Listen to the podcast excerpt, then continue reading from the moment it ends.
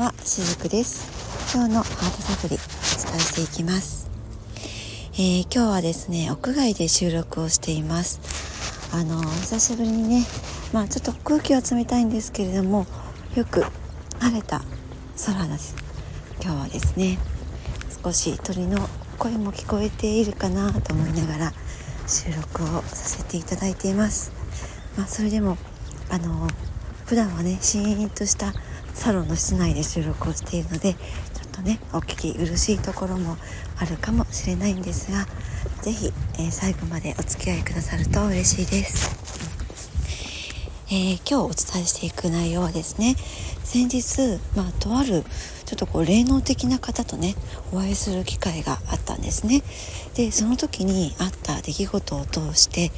まあ、私たちの人生っていうのは、えー、繰り返されていく出来事の中でその自分の中でですねバランスをとっていくっていうことをねお話しさせていただきたいなと思います少し長くなると思うので、うん、多分3回ぐらいに分けてお話をすると思います、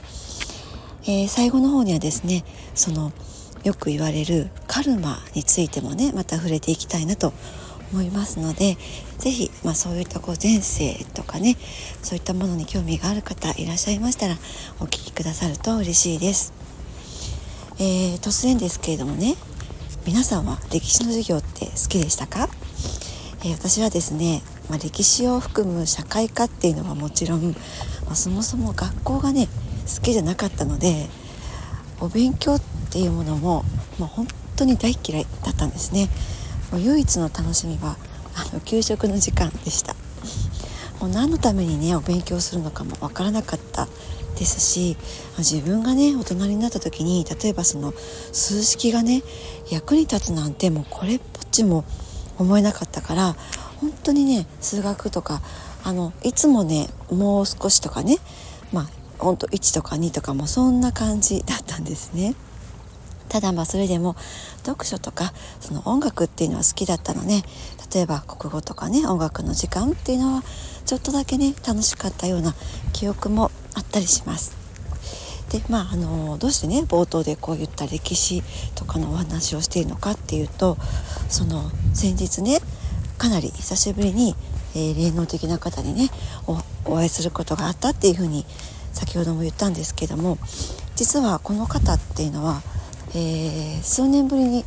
お会いしたんですねで最後にお会いした時にあこの方とはしばらく会えないなっていう感覚が、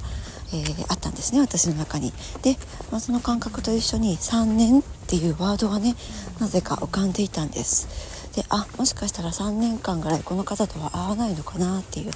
あ、そういった漠然とした感覚だったんですけども本当にね、えー、その日を最後に会えなくなっていたんですね。でつい先日それこそ3年半ぶりにお会いする機会があったわけなんです。えー、でまあその先日お会いした時にですねその方に数年前に言われていたことをねまた同じように私言われたんですね。で、まあ、この方はね霊能的な方なのでこういった言い回しをねちょっとされると思うんですけれども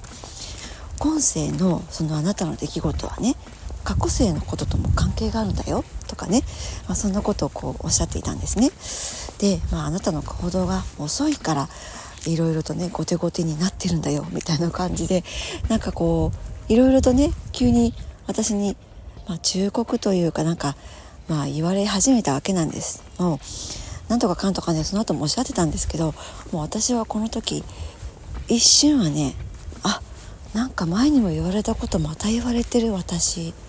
てねちょっとこうショックのような感じも受けていたんですよ。私何も変わってないのかな？とかね。一瞬はそんな風にね落ち込みかけていたりもしたんですがいや待てよ。私なんでこの人に今こんなこと言われてるんだ？っていう風にパッてこうなんか自分の中で切り替わったんですね。もうそしたら自分の中で何か吹っ切れてしまってそこから先はですねその方が何かおっしゃっていたことを耳に入ってきてなかったんですけどももうねまあこんな風にね言われて、えー、落ち込む方もねやっぱりいらっしゃると思うんですねあなたの今のね現世のその出来事は過去世にこういうことがあってそのカルマの解消でとかね例えばこう霊能的な、ね、方って特にそういうふうに、えー、言われたりすることもあったりすると思います。でやっぱりそういうふうな、ね、言い方をされるときっとね自分を責めてしまったりそっか私の人生ってやっぱり自分がこういう生き方をしてきたからそしてそこにはそういった過去生の懲罰みたいなものがあるからっていうふうにね落ち込んでしまったり悲しくなると思うんですよね。でも私はやっぱりねそういうふうにはあの捉えていなくって、まあ、その辺りのことはちょっと後半ね、えー、次回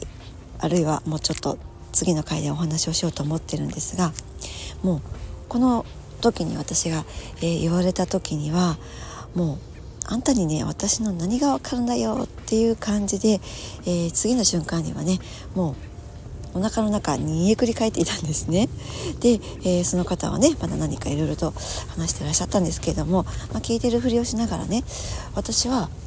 上の空でねこんなことをね思っていたんです。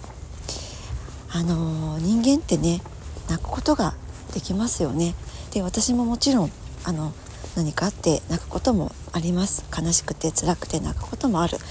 で泣く時って悲しかったり悔しかったりすると思うんですよね。そんな時にもうこんな思いをするのはもう嫌だとかね。っていうふうに思ったりもすると思うんです。でそうやって泣きながら何かこう思うことによって人はまた同じことを繰り返さないっていう強さもね知っていってそれを自分のものにしていくんだろうなってそんな風にねこの時感じたんですね。だから泣くことは弱いことでもないですし恥ずかしいことでもないんですよね。もう人間だから。間違います。人や自分を傷つけたりして、えー、生き方をねちょっとこう間違えたりすることもあると思うんです。例えばね私もよくやるんですけれども夜遅い時間にご飯を食べちゃってあ翌朝顔がむくんじゃってもう大変みたいにねそんなことねあのしょっちゅうあったりするんですね。もう人間ですからね。もうね何回も言います。人間なのでこんな、えー、失敗間違いあると思います。でもそこでいちいちその自分のことをね責めたり罰したりしてももう仕方がないわけですよね。それよりかは同じ過ちは繰り返さないように、まあ、気をつけておこうっていうそんな感覚でいいと思うんです。でしばらくはそれができていてもまたどこかでそれができなくなる時もまたあったりするんですよね。えー、これって私だけですかね。ねはい、ということでね今そばをあの列車が通っていきましたのでちょっと中断したんですけどもだからまあそれに気づくためにそういったことに気づくためにでもそれを避けて通るときっとまた同じことを人間って繰り返しやすくもなるのかもしれないです。また列車が通ってますね。